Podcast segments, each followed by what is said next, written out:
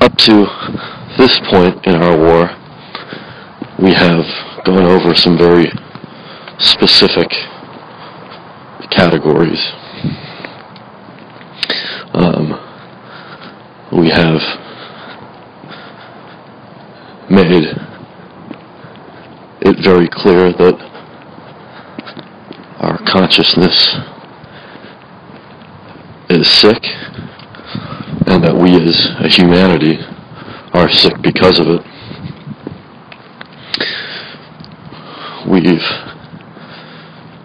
at length enumerated the reasons that we choose to partake in this war, um, to rebel against the things that we see as hindrances to us as our fullest potential as a humanity.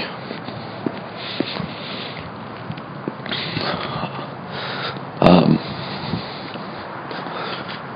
and then we have obviously pointed out conception's stranglehold um, on our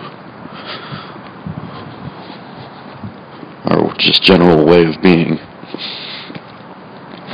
And we've talked about some of the tools that uh, we've used to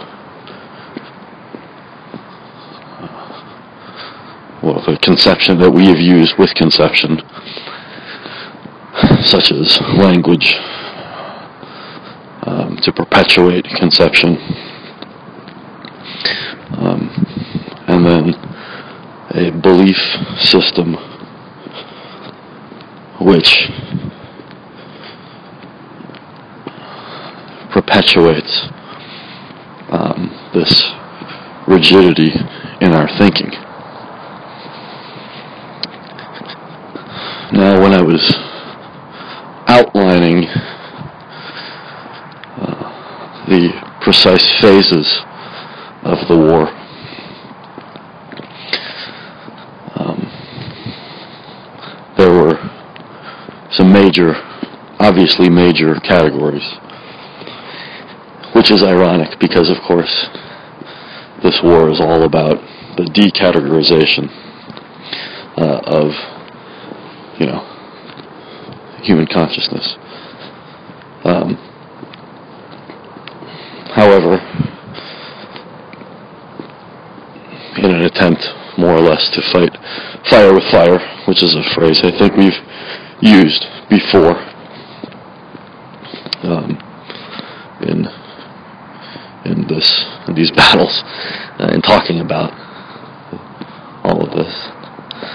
Uh, I've had to uh,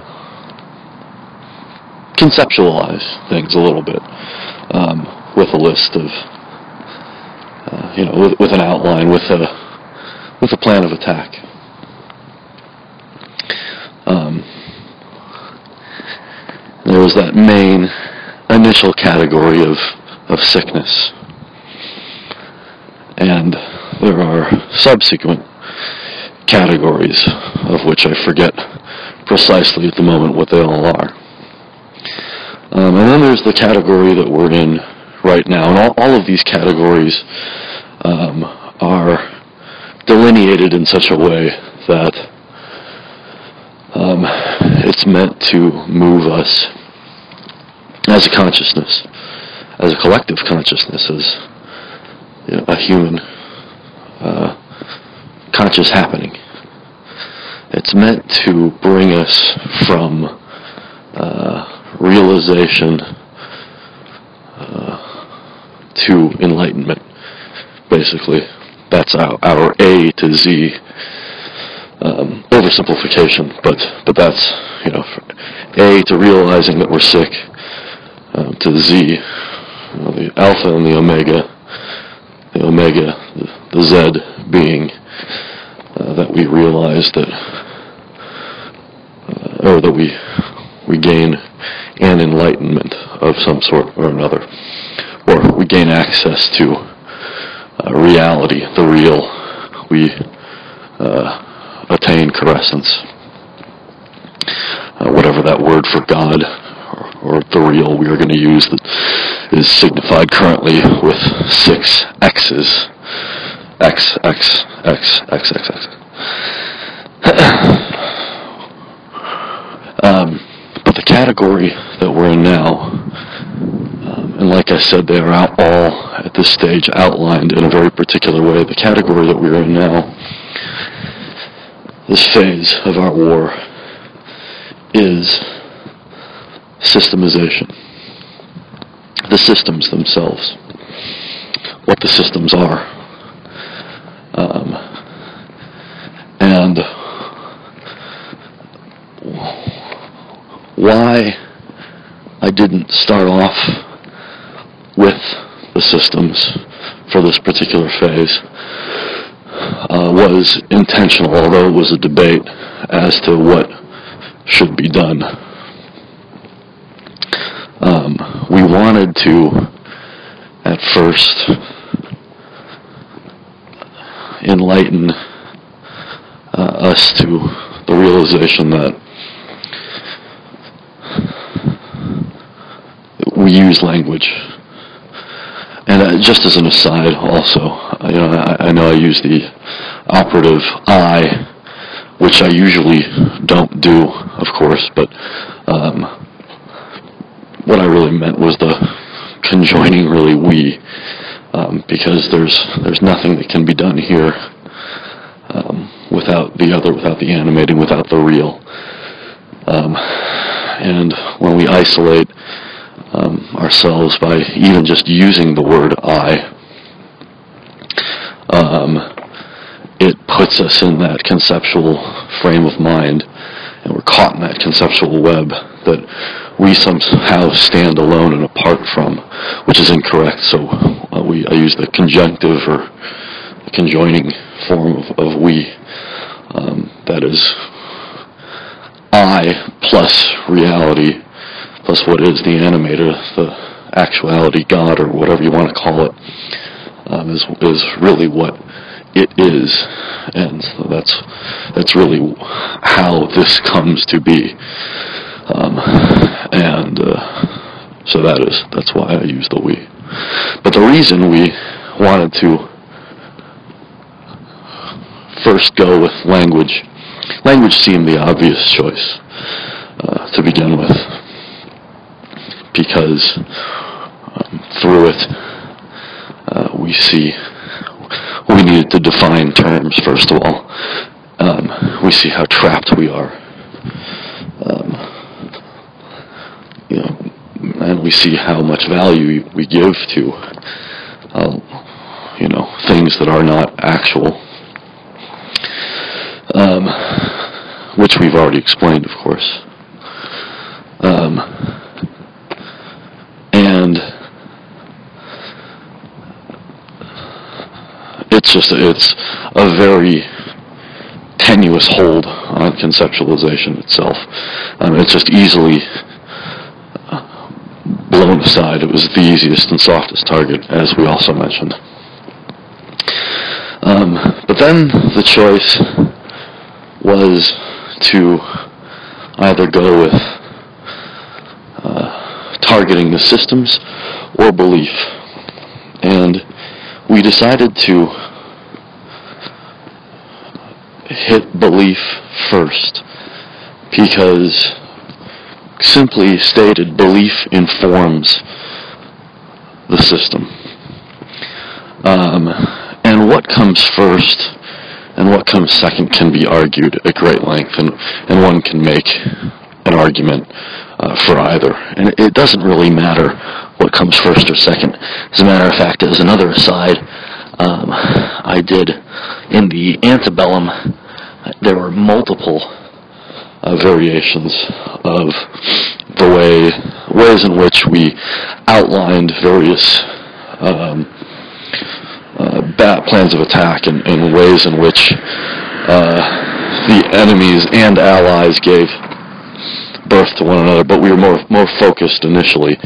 Um, as we continue, as we still are at this very phase where we stand right now, uh, which is in the middle of October of 2014 we're very stooped uh, in, on focusing on the enemies, uh, concentrating on uh, the invasion or, or the uh, rebellion, the guerrilla warfare portion of, of uh, this phase. And what we, again, what we decided was really that the belief informs the system. That belief is given to us um, through our conceptualization um, of how we see and interpret the world. Um, and again, we could have attacked this from any number of ways. Really, uh, this battle should be, this war should be fluid enough for uh, a, a reader to pick up at almost any one of the chapters uh, and read it in whatever order uh, they prefer. Almost. It might not quite work out that way, and it is, of course, set up in this particular way uh, as a linear mode so that the reader can most easily and accurately um, go from, you know, the beginning of uh, the book to the end, and that would make the most sense as it's set up, but hopefully it will make sense if it's picked up uh, at any given chapter and gone gone through. Um, and, and, we certainly could have gone about and attacked it from from any way, but we chose to do it in this fashion, going with belief before the systems, even though the section, this phase, is uh, that of the systems. And that's really uh, the larger category that all of these subcategories um, are under. Um, we felt that, that we had a stronger case that belief informs the system, but one could very easily make the argument that it is the other way around. Whatever it is, is not consequential which is which. Um, what we need to be aware of, and the main point here is that systems inform belief and vice versa. But we wanted to get belief out in the open to to to target it, to talk about it, to show that it's just another one of conceptualization's uh, many tricks, and you know another another holding point for it. Um, but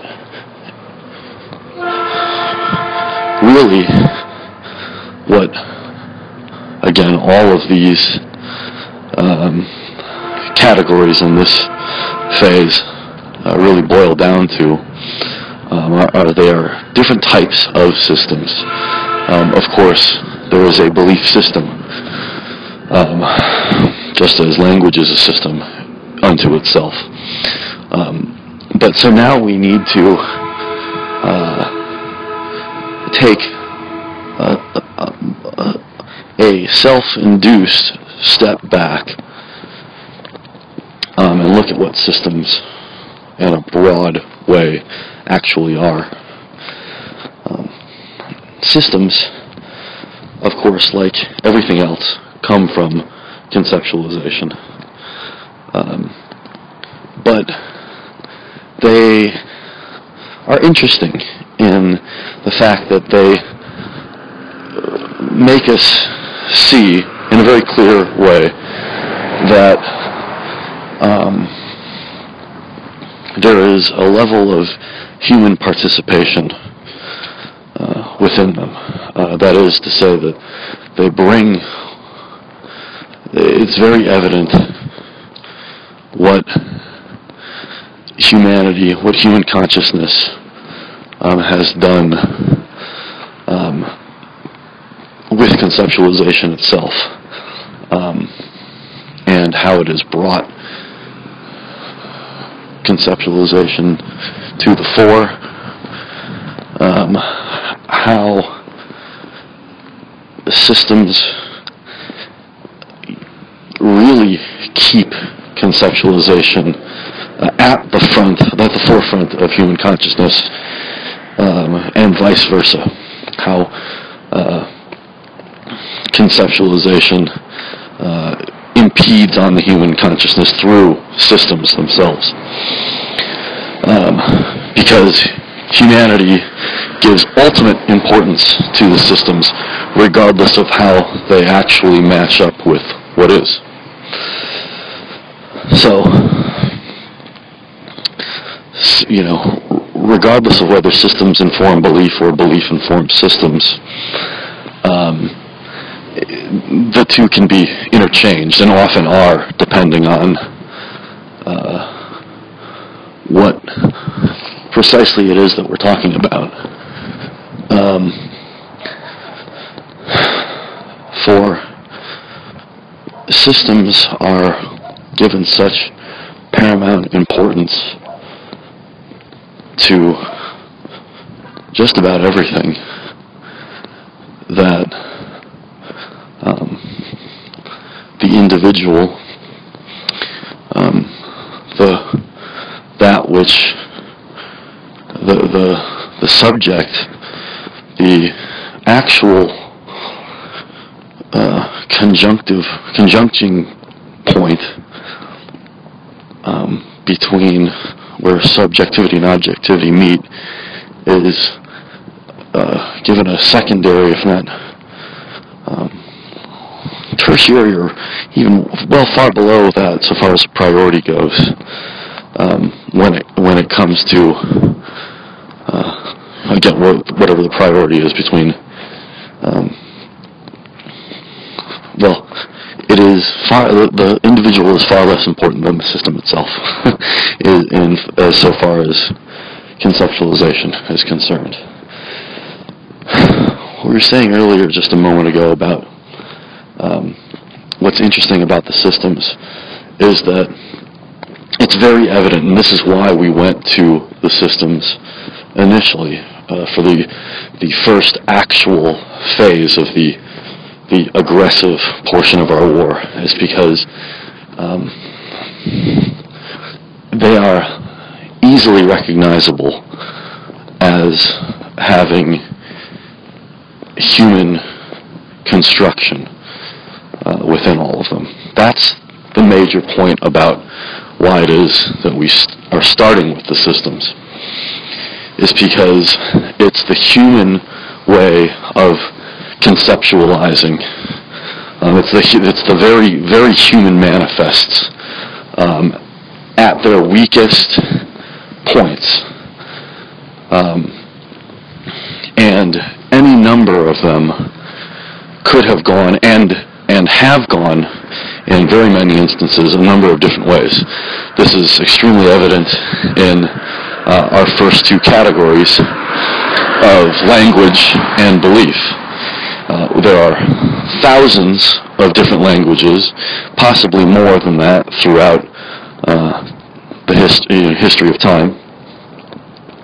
And there are uh, who knows how many different numbers of beliefs on any different numbers of of issues.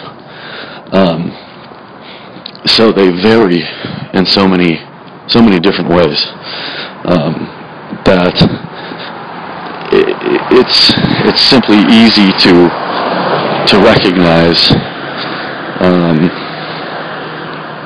that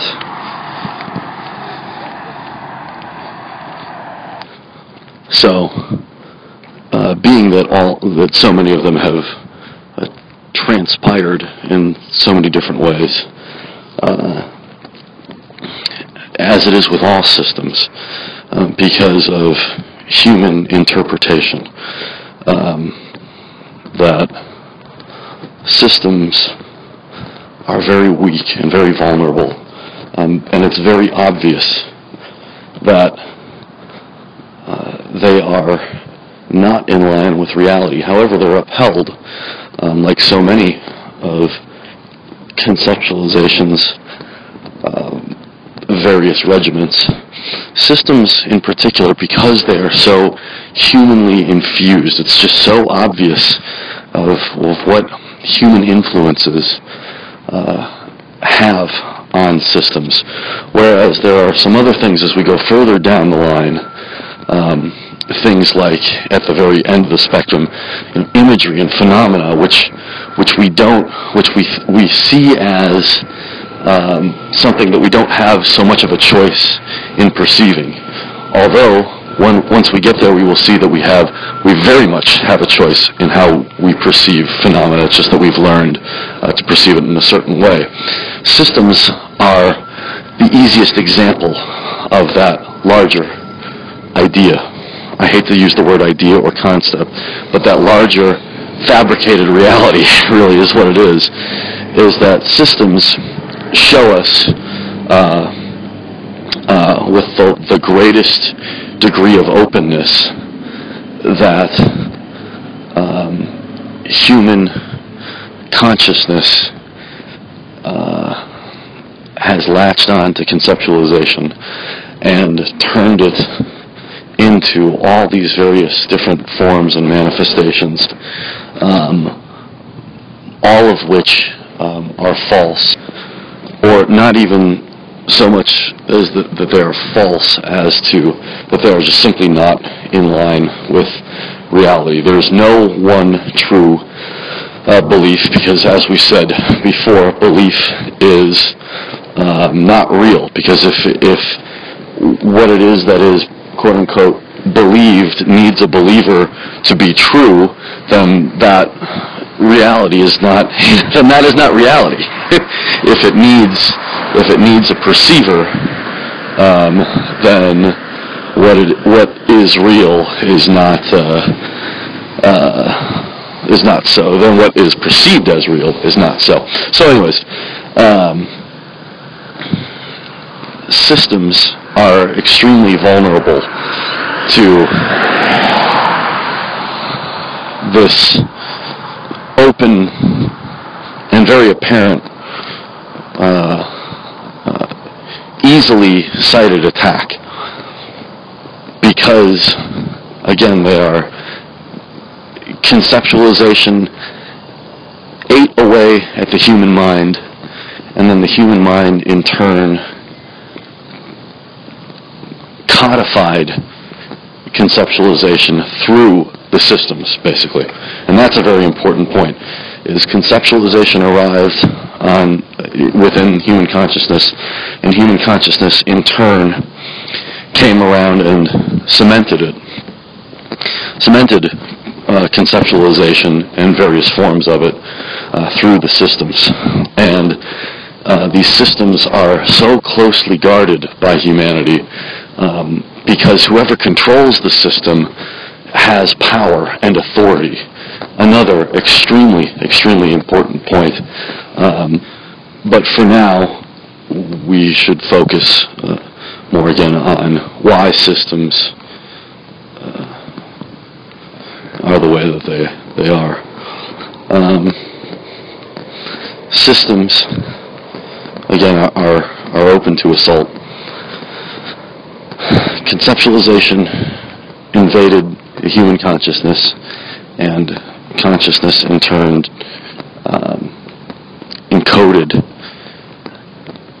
the systems from it, it, it, it saw certain happenings and phenomena and or this is it, consciousness developed systems so that it could interact within phenomena.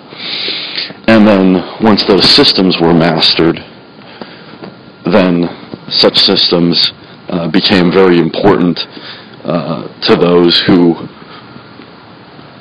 had control over it, um, or those particular systems, because with that control again be- gave these certain individuals power, and what they perceived, and this is another extremely important point, what they perceived as understanding. Um, understanding in general, and in general, by in general, we mean understanding of the real, understanding of actuality, understanding of what is uh, God or whatever you, you, you might call it. But what they, all they really gained understanding of was the system itself. They never gained true access to reality. It may have been a stepping stone uh, to understanding something, but what that something is, is not reality. It's only the system itself. Understanding how the system works um, and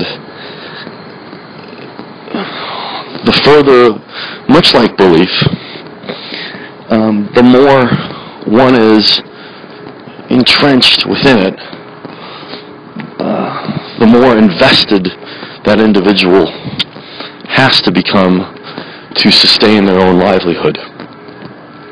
Whereas if the individual was invested in reality itself, within their own relationship, within their own corescent relationship, they would not need to invest in a system. We wouldn't have to rely on systems at all. Um, now again, and this is more on the chapter for technology, um, there is a certain technological value uh, to certain systems, of course.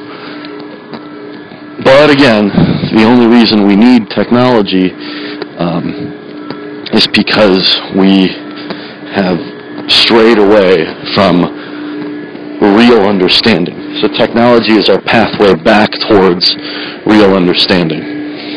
Um, or its conceptual, its conceptualization's pathway back um, to attempting to regain real understanding. Um, and that's what, and technology is just another system. Um, it's extremely flawed. It's extremely vulnerable uh, to all certain kinds of uh, attack. And uh, what it is truly um, should not be highly regarded uh, within anything. Systems block us um, from our true self, from uh, reality.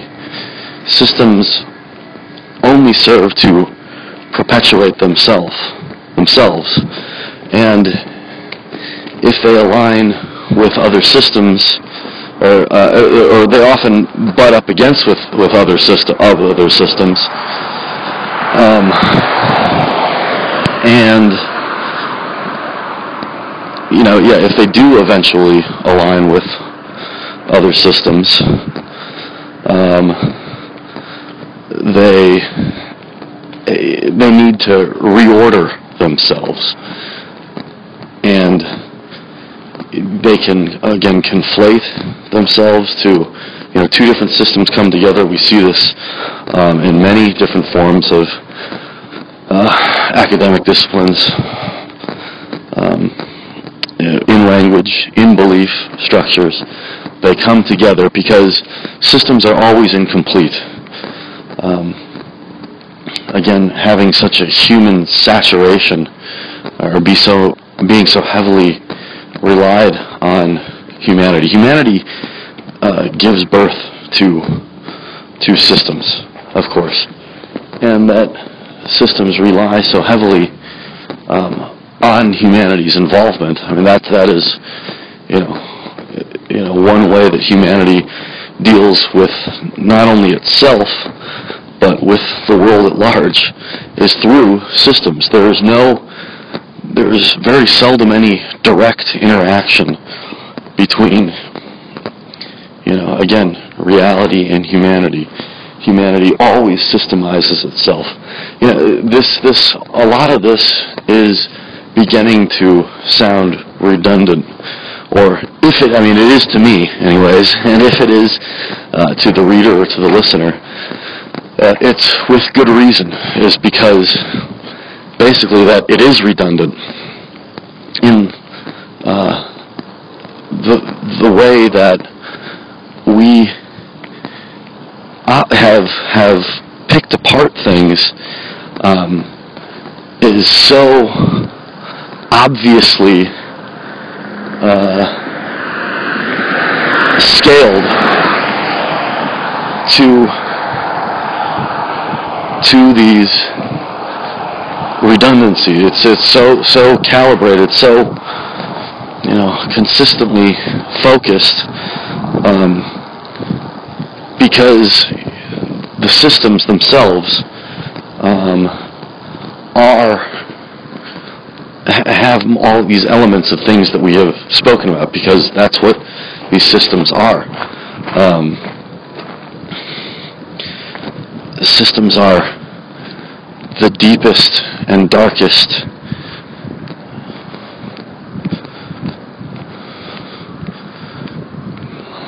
and yet most highly regarded they're not the deepest and dark but they're they're there's nothing really to systems to be quite honest with you um, and yet they, they hide conceptualization so well within them um, that it's like it's like it hides it in plain sight. Really, is is what it is. Uh, conceptualization and the systemization of anything. I mean, that's what's what humanity. It's it's just that's humanity right there. It is conceptualiz it's systemization is the externaliz is human externalization of conceptualization.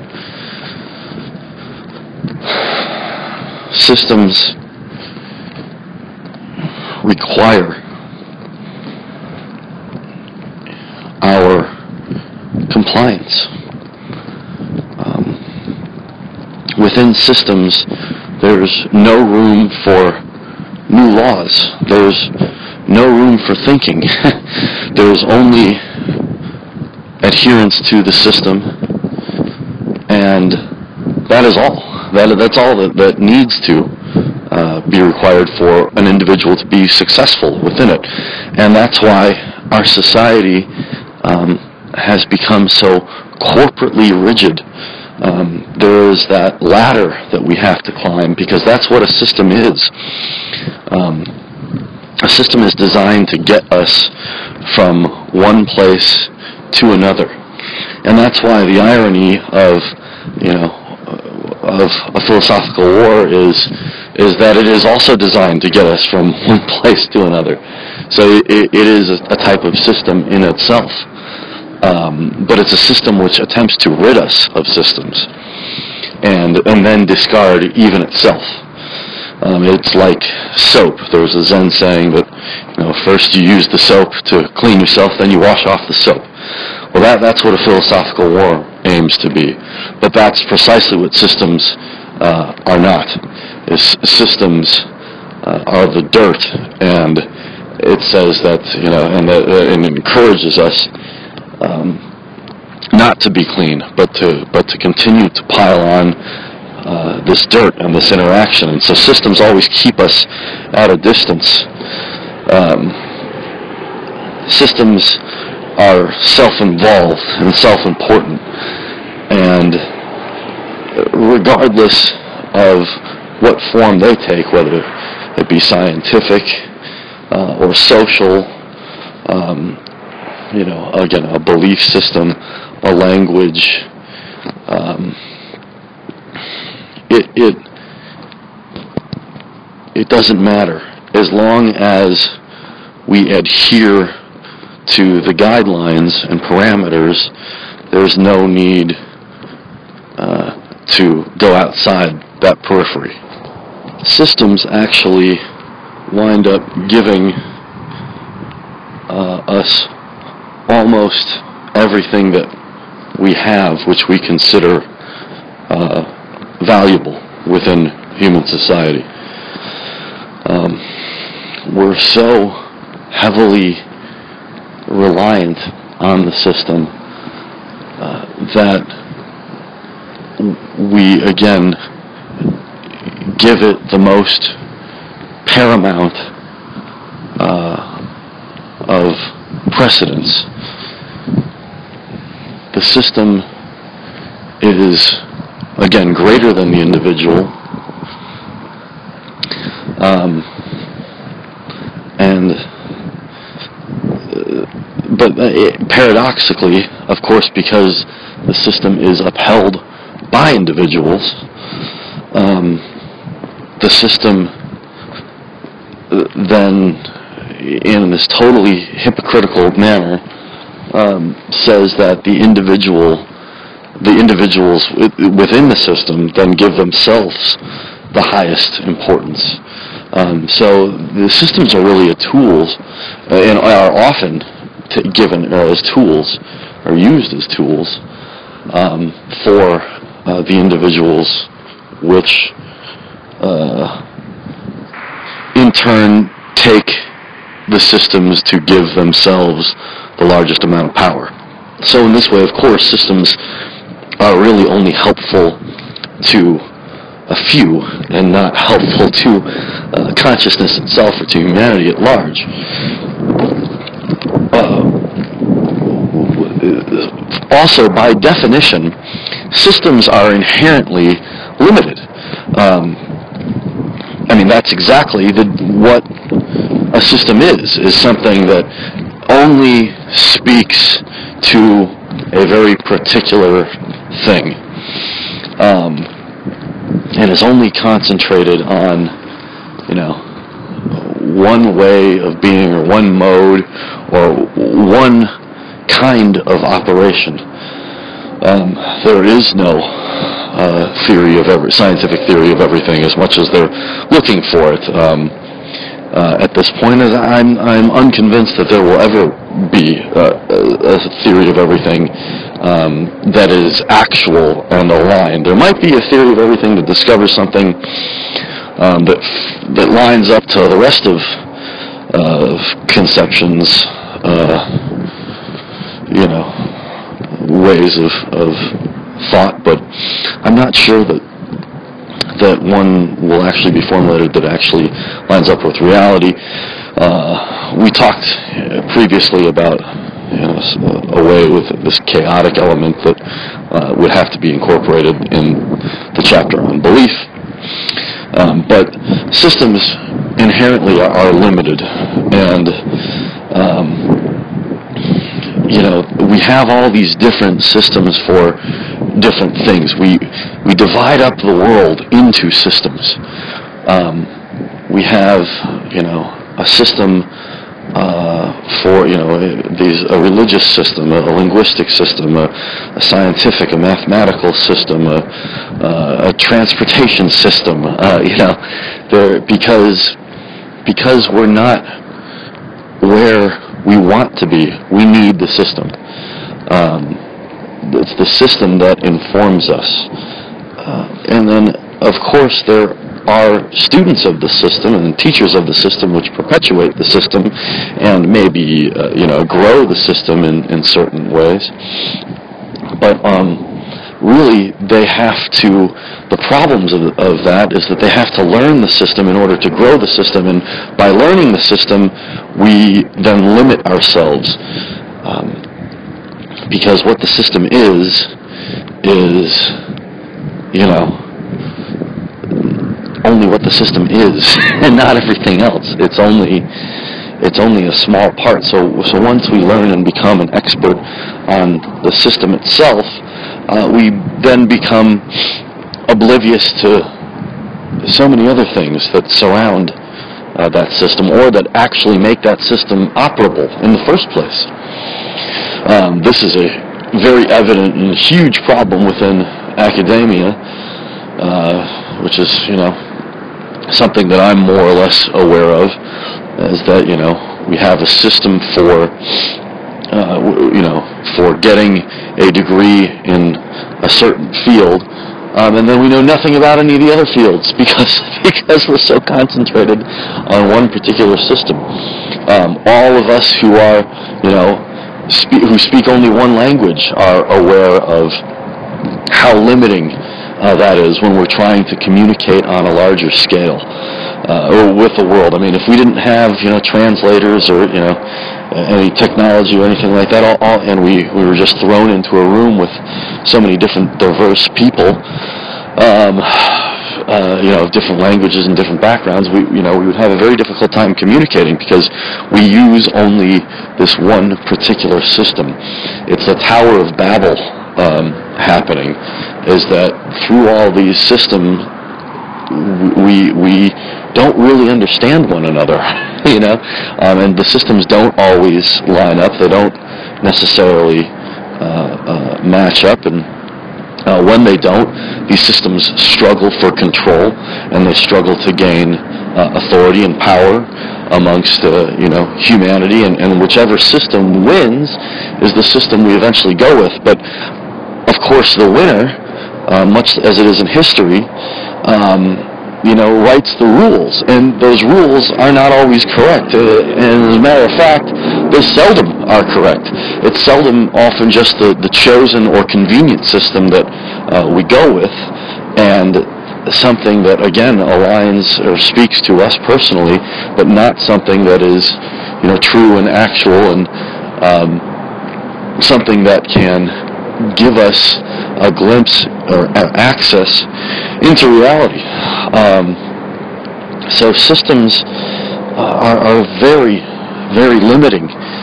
They um, are only out for their own good um, and only survive or are only uh, existent for their own survival. That's their whole point is to keep their own survival going.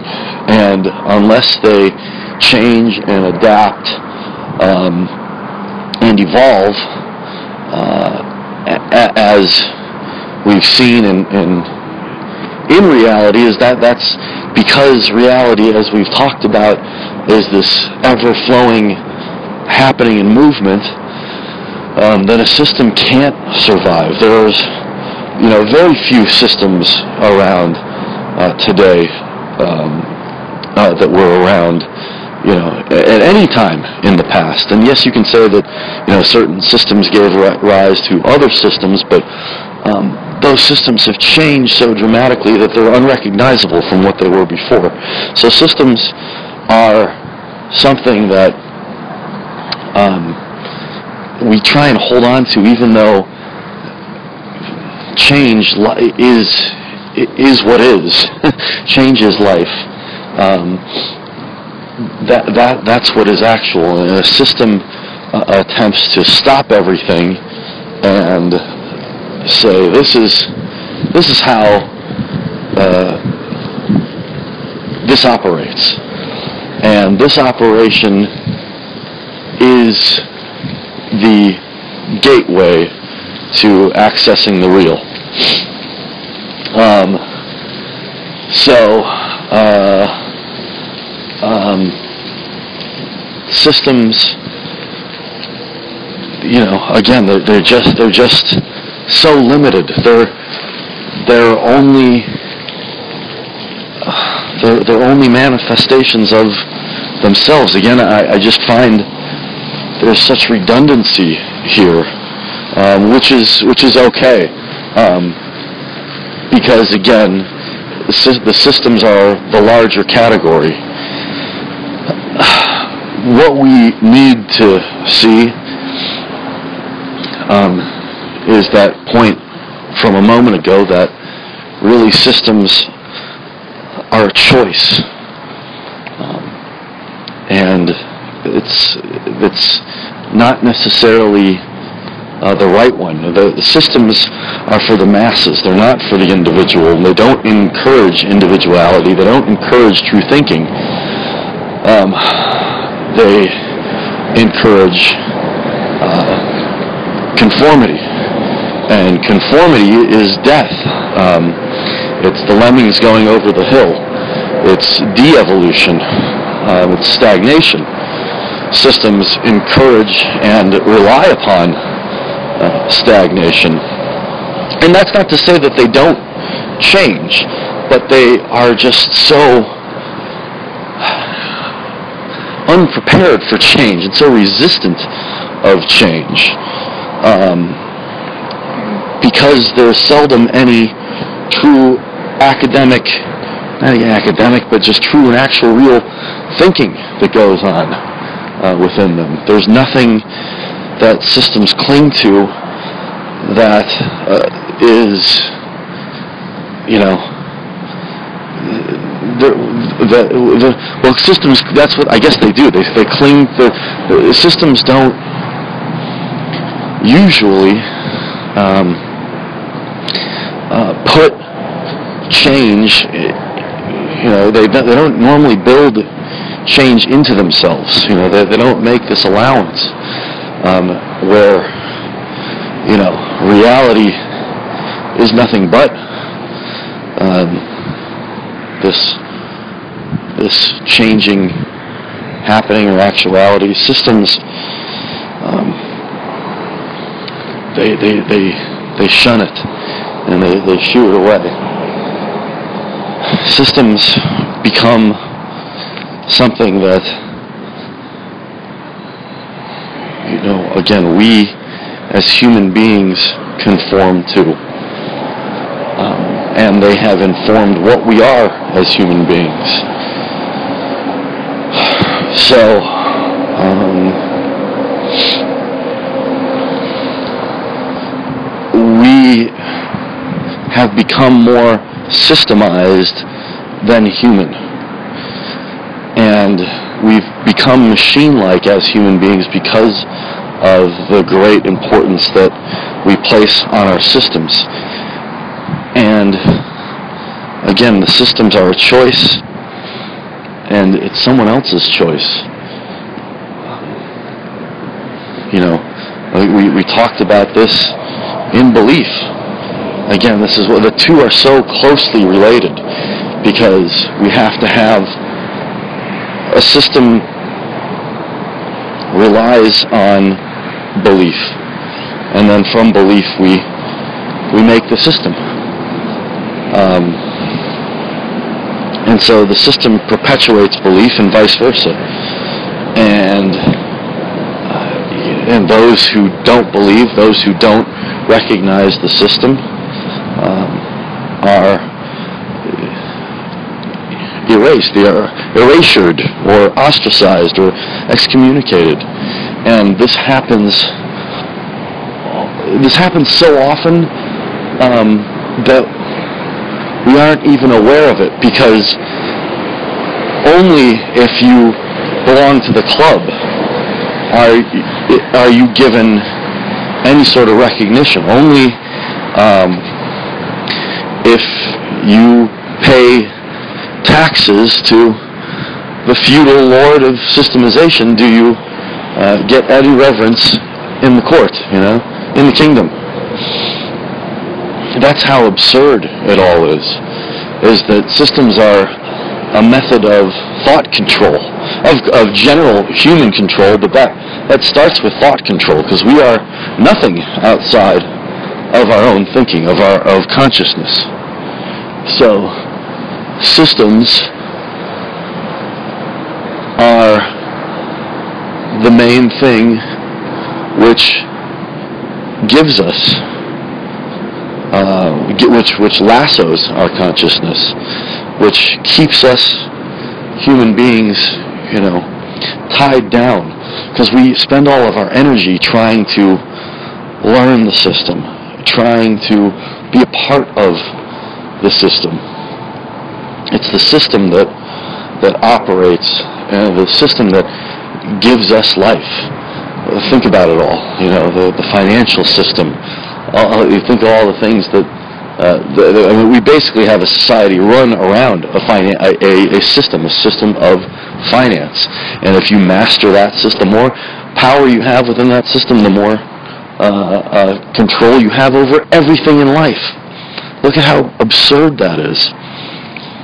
Just because, just because one system uh, or one, yeah, it's one very particular niche of a system uh, is mastered, then we have control over basically anything we want in life. Is that that's what kind of priority we've put on to systems. Um, and and this is not just necessarily in the financial sector.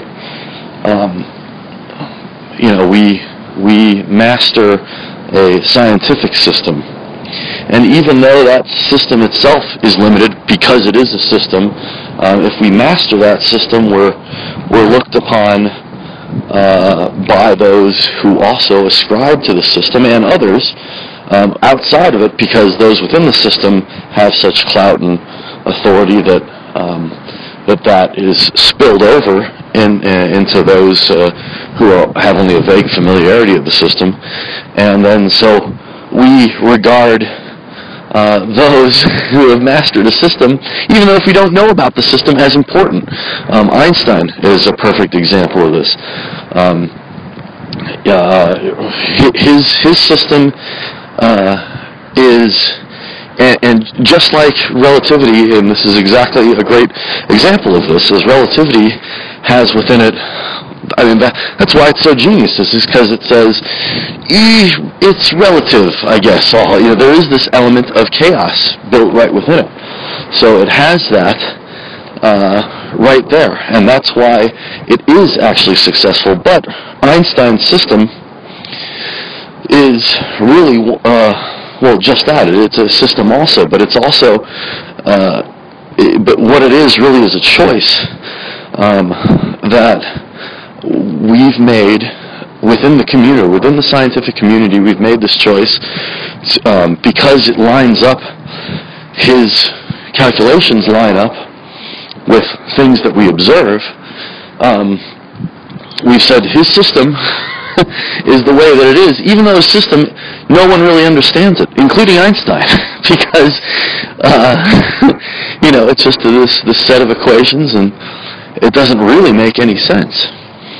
Um, we can't quite, you know, get our, get our minds around it, and then all of these other very complicated systems arise out of that. Everything, uh, all, all the, you know, string theory and all these multi-dimensions and this, that, and the other thing arise out of this this system uh, that nobody really understands, but everybody uh, gives this lauded, um, you know, precedence to, um, because a few members within a system uh, that has a certain amount of power and influence for whatever reason, because we've made a choice to see things in a certain way, um, because those members of a certain party gave reverence to, you know, this particular man, and well, that's the way it goes. Um, and then and he becomes this, you know, great genius. And I'm not saying that um, it's not necessarily deserved, but it's just an example that uh, even Einstein himself didn't quite understand, you know, what what was going on. Um, and Dr. Cobb and I just today discussed about you know how the theory of light or you know the speed of light is not constant. You know, you, you, it travels through you know any variety of different elements and it's slowed down, and the elements don't even have to be uh, all that great or expansive. I mean. Um, you know, light and water slows down, and plasma slows down. You know, so so light isn't constant. So light, just like we were talking about before, um, it is the, it's the subjective, it's always the uh, a subjective relate it's the relation to the particular that is of paramount importance. And this is exactly what systems don't do is they don't relate they don't put any precedence or importance on the particular relation. They look to you know systemize everything. They they look to uh, systems are like a giant bacteria that eat and, and munch and crunch on anything and, and, and, usurp anything that they can get their hands on, or that it can it can get its mouth around, um, um, and you know systems systems just they just that's all that they do. That's all that they care to do. They want everything within its own. Systems are looking to take over the world. It is basically what it is, and and that that's you know. And again, the individuals within a certain system are all battling one another for their system's precedence, for their system's uh, superiority. Um, and you know, even the systems themselves, as we said before, are looking to eat one another. So systems are just bad ways of, of going about things. I mean, you know, every government we have is a different type of system. Every um, everything is a type of everything that we we do within society, within humanity, and it has seeped its way socially, and it, and that social socializing uh, element has seeped its way into conscious, uh, consciousness, and vice versa you know, I, again, I don't know which happened first, is if we systemize, you know, our society, or um, if uh, you know our, our consciousness was uh, systemized, or that's the way we went about things in order to understand them, and then we brought that into society. Probably that's how it went, but um, at this point, you know, the order of it is inconsequential, as it always is. What matters is, you know, where we are and what we're dealing with, which is um, that systems are the only way uh, we seem comfortable uh, in interacting with anything. So we have to ask ourselves why that is. Why why is it that uh, we use systems um, with such heavy reliance? And I think, if not the answer, one of the answers, or a a kind of answer, is that systems give us um, an easy out. is that they give us a way to not understand reality, but to understand the description uh, of a reality. It gives us a way to understand uh, the system itself. And if we can, you know, as human beings, we're always looking to gain some traction or gain some understanding and, you know, seek, get some knowledge. So if we have, you know, something that, um, that we can align ourselves with, that we can move you know, vertically within, uh, we can achieve a hierarchy, because systems are also predicated on a hierarchy, then through that hierarchy, um, through that understanding, we, we feel accomplished. Um, and and that and to a certain but limited extent we we do make very minor accomplishments but again they're they're they're minor at best um, so the system is, uh, you know, again, a self-serving uh, uh, institution. Um, and we're going to talk about, you know, institutions specifically. And maybe that's why we've had such a difficult time here um, without trying not to be redundant, um, but trying to speak about, you know, what systems are. Um, is that uh, we have to talk very generally, and yet I know, uh, we know that um, that systems, uh, um, you know, is, is, they are easier to pinpoint and talk about why. Uh, maybe not easier, but uh, since we've already set it up, you know, to to go over individual uh, systems. Um, we don't want to say maybe too much here or whatever, but um, it's ironic that I keep using uh, the expression or have more during this hour dictation than um, I think I have in every other dictation uh, I've ever done, and I just did it twice again, uh, combined, is that even our consciousness has been systemized is that we see ourselves as individuals operating within uh, this this biospheric system of Earth, which operates within a oh here it is solar system, eh? and which operates in a galaxy, uh, which operates within a universe. Everything seems to us to be this mechanism a system, something that's self-contained. So we're, if we approach things systematically, um, then we feel like that's a good way because we look at you know the the world and see or we look at you know all these external uh, happenings and this is again breaching on our uh, talk of phenomena and some other things but that's okay. Uh, the, this future talks on phenomena or future plans in the in this war. Um, we see things um, as systemized, um, or we've made the decision to see things as systemized.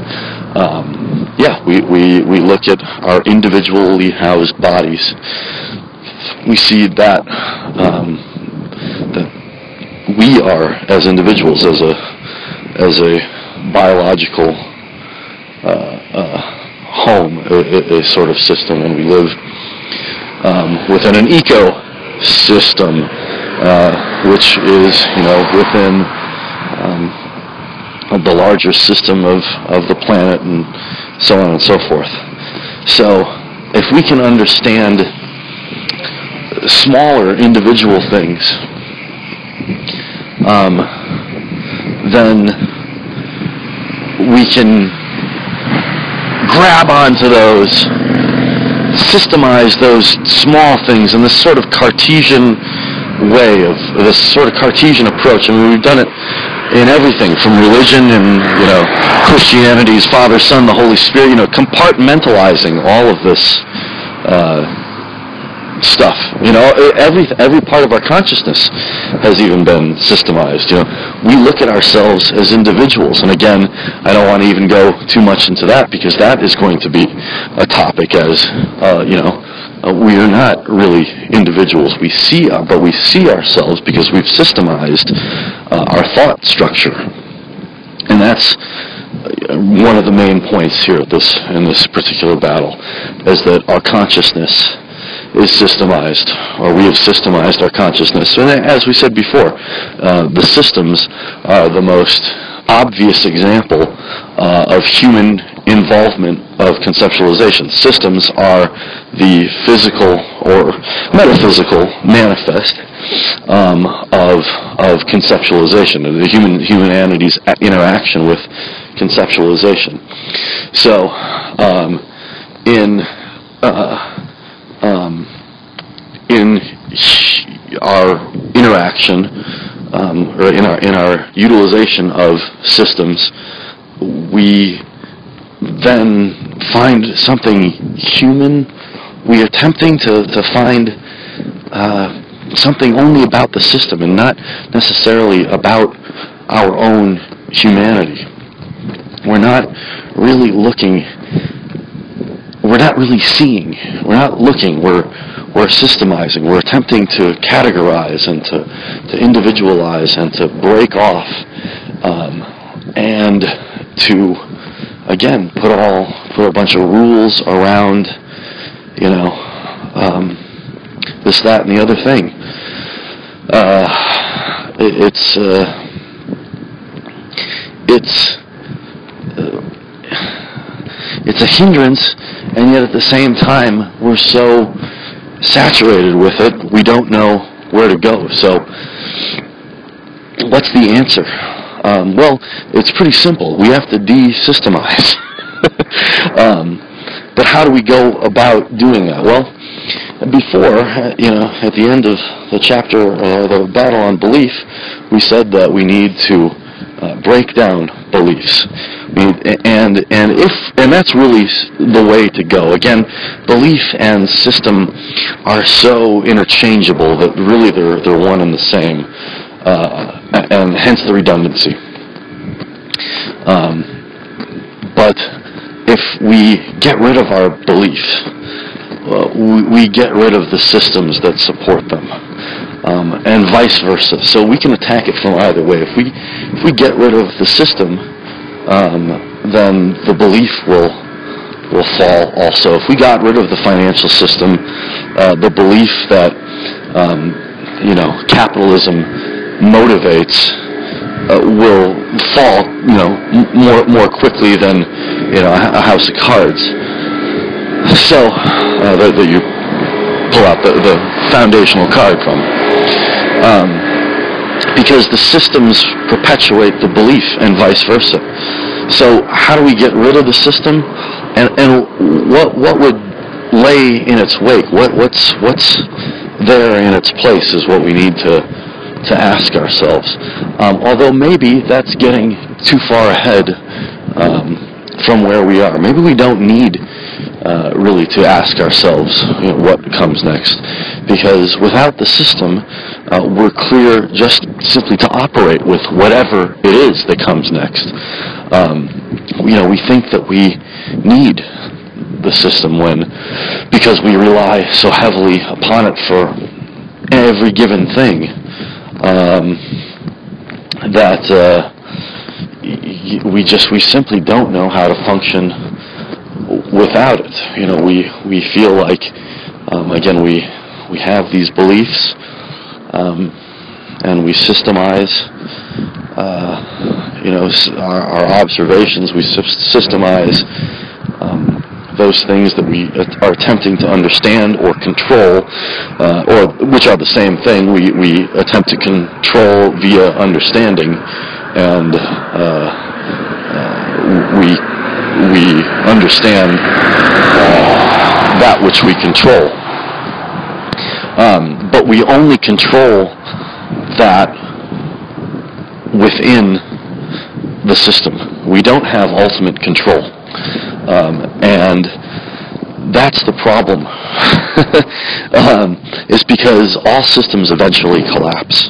Every single one of them will eventually collapse, even if we build in this element um, of, of, chaos or of, of you know, it's Einstein's relativity. It's it's it's all all of that. E- even if that is all built in, we uh, have to recognize that every system uh, in the phenomenological world um, or that we see as a system um, collapses. Everything goes away. Uh, nothing is permanent. And so the mere attempt even to hold on to the system is, is absurd when we need to be holding on to reality. And the system is such a hindrance, such an obvious hindrance. But and again, it's not like uh, if if we can see how we've systemized um, our thinking, then we will more readily be aware of uh, and more prepared for some of the larger battles we have down the road, such as uh, how we interpret phenomenology, how we see ourselves as individuals, um, how to break free from this bondage, from dualism, and how to become one with reality, with and actualize the presence of God, become the theomen, uh, have core-essence uh, as as and go back to the original nature of, of our being. But we can't do that if we're within the system. It's it's impossible. Um, the system, again, just wants more. Um, within it, it, wants it wants to assimilate and conflate everything uh, to it. It wants the world to bend to it, um, and wants consciousness uh, to be filtered. Every system wants all of consciousness to be filtered through one particular way. And that's why this battle, this war is so paramount, because we're in danger of being sucked in to a singular system. We're in danger of uh, uh, laying, uh, uh, of, of giving in, of surrendering to systemization itself. And then again, those systems, which is exactly what's happening right now, will war with one another. They'll fight one another, and eventually one system uh, will dominate the others, and all of consciousness will be filtered through that system. And uh, and and then it's like this totalitarian way of con- and then consciousness will die um, because then the system itself uh, is is not sustainable, and which we need to say more about um, why the system is not sustainable. Um, but but we need to see that that's not what consciousness because consciousness is not systemization. We we can turn consciousness into anything that we want. That's its power, and that's this holy sort of divine attribute of consciousness is that it's this uh, completely morphic material. Um, and I use the word material in a in not the way of old language, but I, but you know in, in the way that um, it is mental substances are are actual is an actual entity. It's the most powerful entity. As a matter of fact, it's probably the only entity. But we'll explore this more in consciousness. Um, the mental substance um, is now being consciousness itself is being endangered uh, is in danger of being completely systemized. Um, and that's a huge problem because uh, if that were to happen, it, you know, it would it would perish. There would be it would ultimately transform itself into, you know, a nothingness, um, into this redundant sort of reflective, you know, singularly perpetuating uniform happening that really goes nowhere because it can't because it's only abiding to the system. That's actually exactly where we are in our form of human consciousness. We do nothing but perpetuate the system of consciousness and we don't see anything really beyond those bounds. Um, there's more to be said about that also, uh, but we need to go deeper in and explore that a little bit more um, in, consci- in consciousness. But what we even think of as, as consciousness is really just a system that we've set up for ourselves. It's a system of thought itself we have set up as a system of consciousness.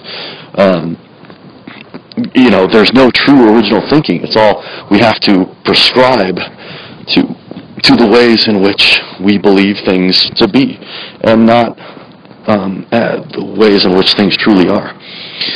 Um, so, the the big danger here, again, is that uh, is we're, we're we're living it out right now. Consciousness is is within this this realm right here, right now.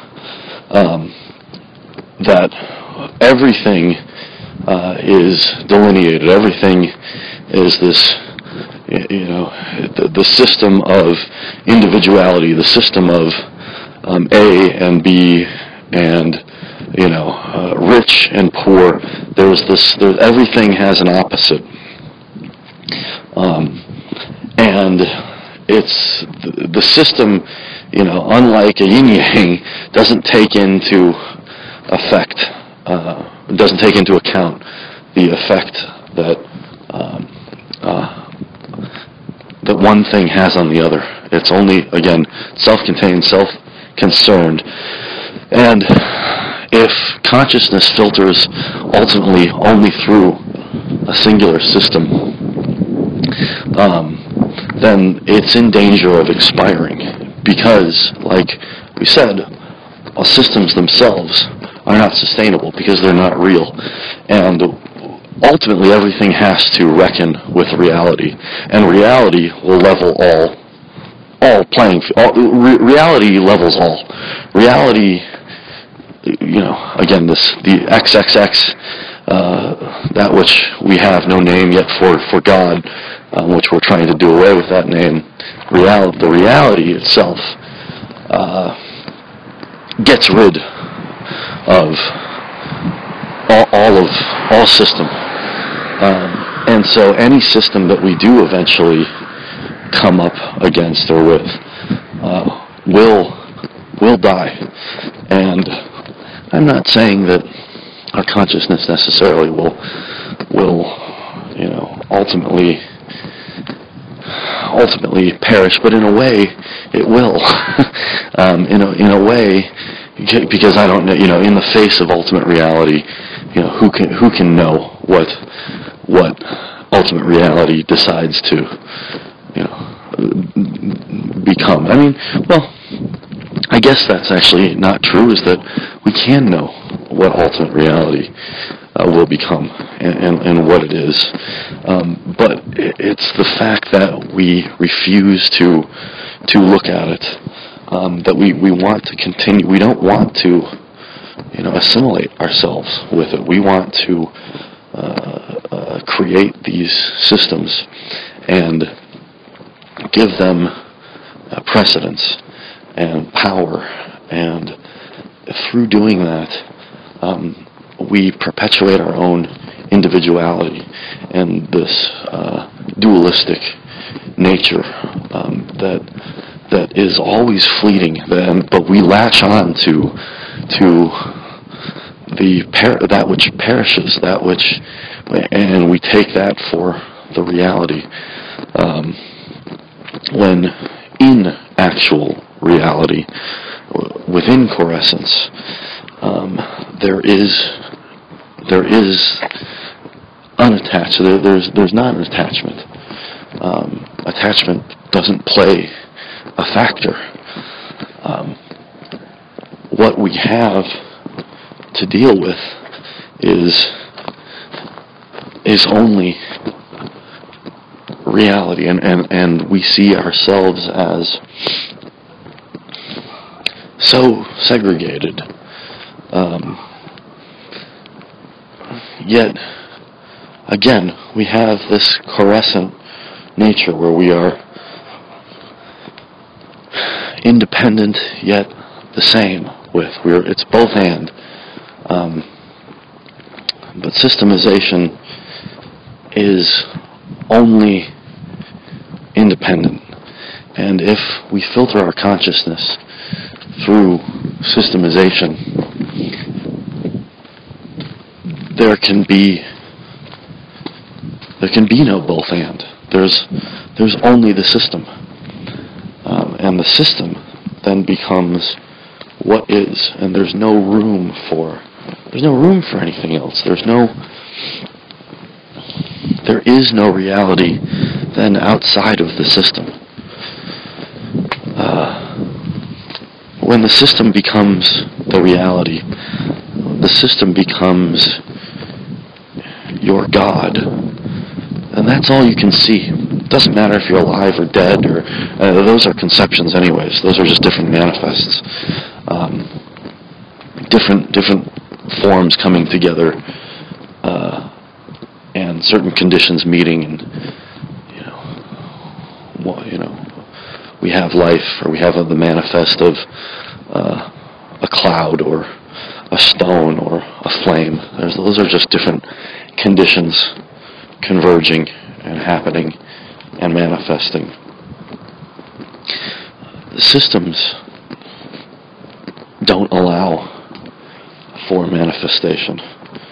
Um, systems attempt to describe keep within that description all of phenomenon, all of consciousness. I mean, if every system had its way, um, then there would be no other system. Again, that's that's the absolute danger of all of this. Is that we are vulnerable to our own creation. We're vulnerable to the things that we give precedence to. And we already have, it's already very apparent how often and how much credence we give uh, those self-created images that, that are wrapped up within systems. Um, again, the most obvious of which is, is the financial one, which, uh, which is the, most obviously fictitious uh, thing the, the, the, probably in the world. Um, and yet we give it so much power and authority. It's, it is truly, uh, truly absurd. Um, but all of systems are like this. This is, this is what systems are. This is precisely how they operate. Um, and that that we perpetuate them again. It's not so much that we're bad people or that we're ignorant or again, I, to me, it comes back to our innocence. And, and, and yes, I guess there is a certain amount of wickedness um, or uh, uh, ignorance or and all those other things, whatever you want to call them, that become that come out of out of this. But it's just that we don't know another way necessarily to go about it. Um, so, but again, as we said, I think in a footnote in the chapter on belief is we have to clear the cobwebs uh, within the room before we can uh, put in the new new furniture, and, and that's what uh, that's what we're we're having to do here. Is we're, we're having to recognize what it is that we're up against, um, and and we're not at this juncture here to uh, insert um, anything in the place of the system. Again, I, I think that if if we just look at the fact that systems exist, um, that we so heavily rely on them, and if we observe and recognize that, something else will come in its stead. What that something is, not quite sure we're ready to, to talk about at this phase, um, because it's it's extremely heavy, extremely large, um, and very difficult at this stage to grasp uh, for us. But but there would be no need for systems uh, if we could if we could get rid of the systems. We would see how little we need them, and something is coming. Something is stirring because the systems themselves have become so competitive um, that each is beginning to swallow the other. And uh, within that, you know, basically competitive eating, uh, have the, the competition, uh, uh, comp- I don't know what you call those, but you, you see where I'm going with this bad analogy. Um, everything is being annihilated uh, because systems, that, that, that's what they do. They they annihilate consciousness. They they give death. They, they are death. You know that's again what conception is. It is death. Um, at the end of our battle with belief, where where we left it was to show that belief is death. Um, the systems are, again, I think as we call it, the zombification of of that death. It's bringing bringing that which is dead into a zombified, undead. It's an undead animation of of reality, of our consciousness's interaction with reality, and it's not where. Um, where we need to be if we're going to make any true headway back to reality, back to XXX, um, which is ultimately where we aim to be. So, systems are the road to death. They are the road, the roadways to misunderstanding. Um, the and they're laden with landmines um, that few, if any, who travel uh, within them uh, will survive. And that's what they're designed to do. They're ambushes. Um, and our human innocence has played right into its trap. As a matter of fact, and again, it's something that we have said, you know, throughout uh, this war thus far, is that human beings have given, have perpetuated, uh, have perpetuated systems, or have, excuse me, have perpetuated conception. Um, and that that's its that's its trap is that is that conception is latched on to, to us and um, humanity has in turn um, kept it going. And the systems are the real ways, the, again, extended ways, um, the manifested human creations um, of conceptualization, of the forefront of of what conception is. We need to de-mine or, or diffuse um, these heavy roads, or these roads laden with heavy artillery and dynamite and all these traps. Um,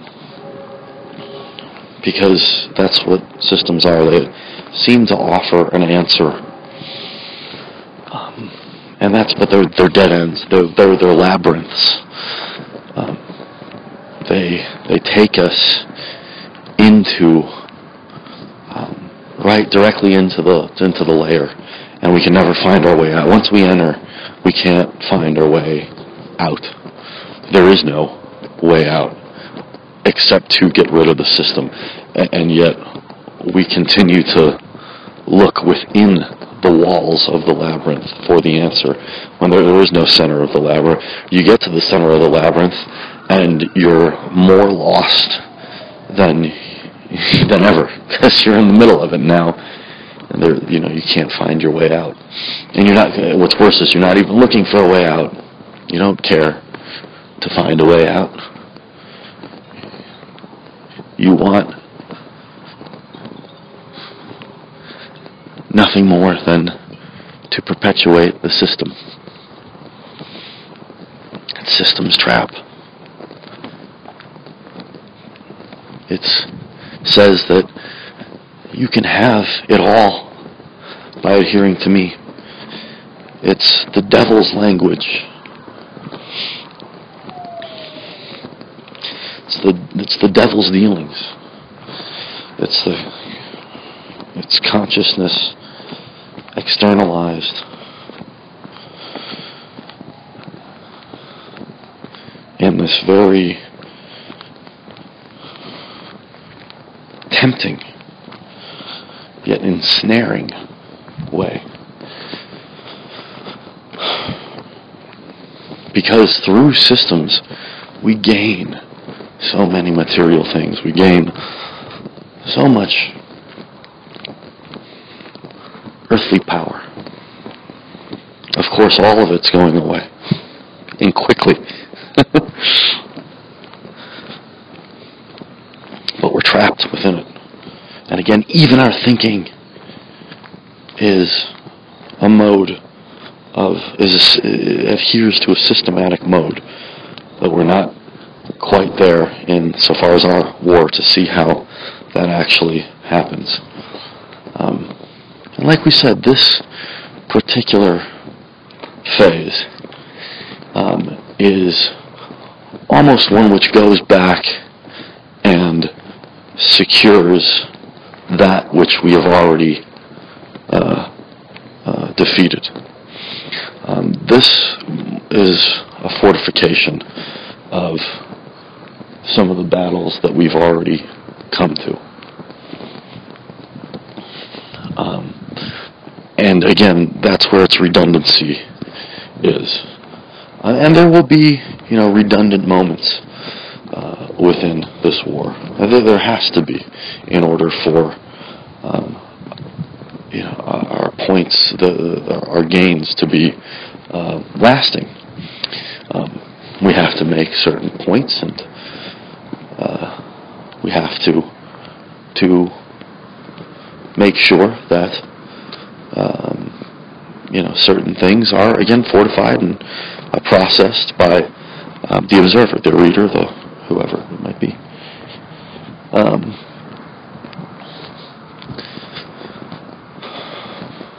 but here, through our uh, examination of systemization,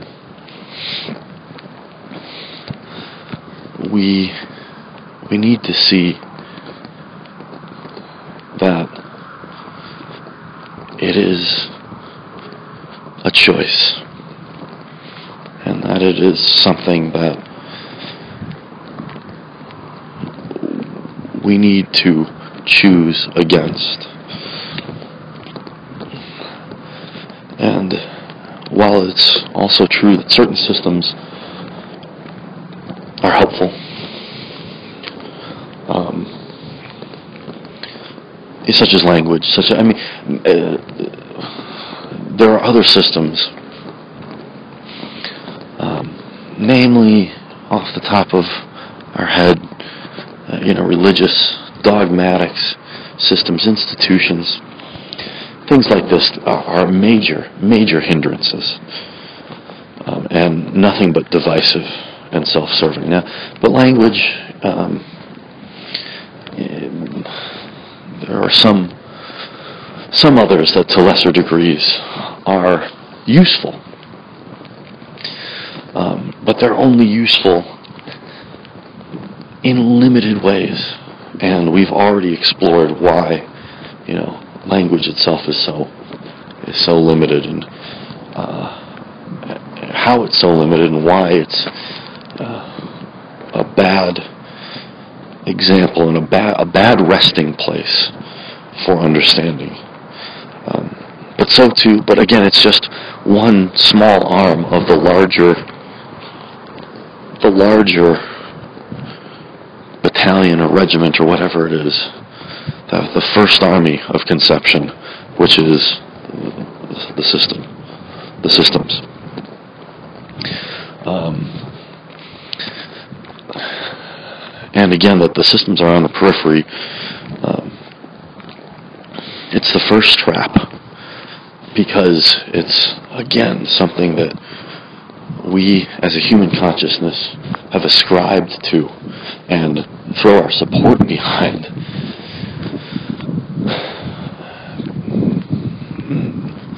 But the heroes of every story are those who fight against that which exists currently, or which, whatever conditions they were up against. The heroes are those who fight against the systems. And that's what we need going forward in this war, are heroes. Not just soldiers, heroes. Because this is not an easy war. This is the most difficult war ever fought. This is, again, the war for consciousness. And the implications of that are more vast and more numerous and deeper than those limits uh, of language that have now become so apparent can even begin to breach. This is a, a war which needs many heroes, many leaders. And to become not just a soldier, which of which every soldier within this war is a hero within their own right, but to re- truly win it, as you do with any war, you you are going to need not just soldiers, but true heroes, and they can come from any rank or file. And a, a true hero in this war is one who discards the belief, who rallies against the system, who has the power, the faith to continually rise up against it because we are confronted by it. it. Systems are what confront us every day in every way.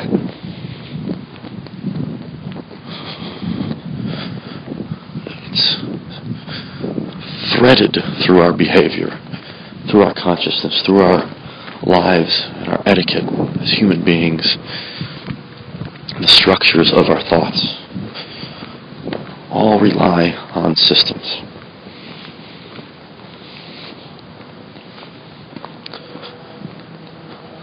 So how we break free from that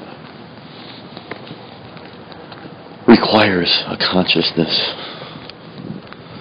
first and foremost about systems limitations, a recognition that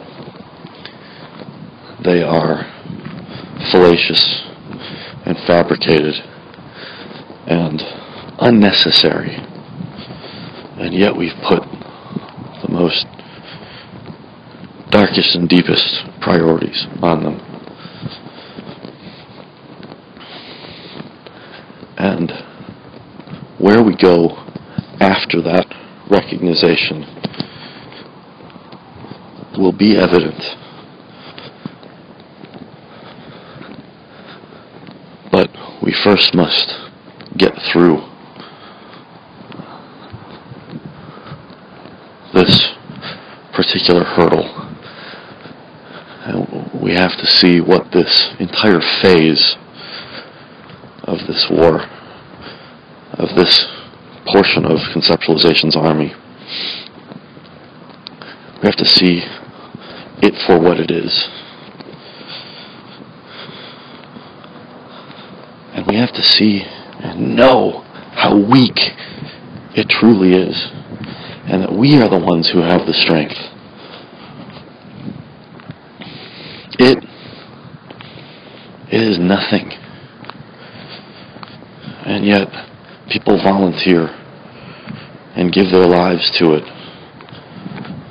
in numbers so great that they can't be counted against what few rebels we've amassed here with our war that gains more and more traction the longer that we are in it and the harder we fight it.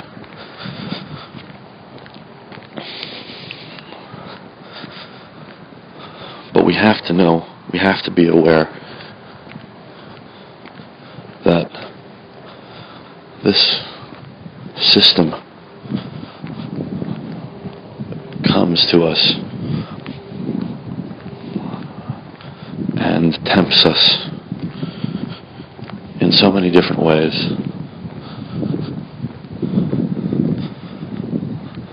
That we have to know and see how and confess to ourselves that we have helped give it strength. We have perpetuated it. We have wanted so many of the things that it offers to us. And then we have to know that once we look beyond it, that's where we find our truest sanctuary, our truest and most real absolute sanctuary, our haven, our reality, reality itself, XXX. That's quiescence. The systems keep us from it. And we must do everything in our power to fight against that.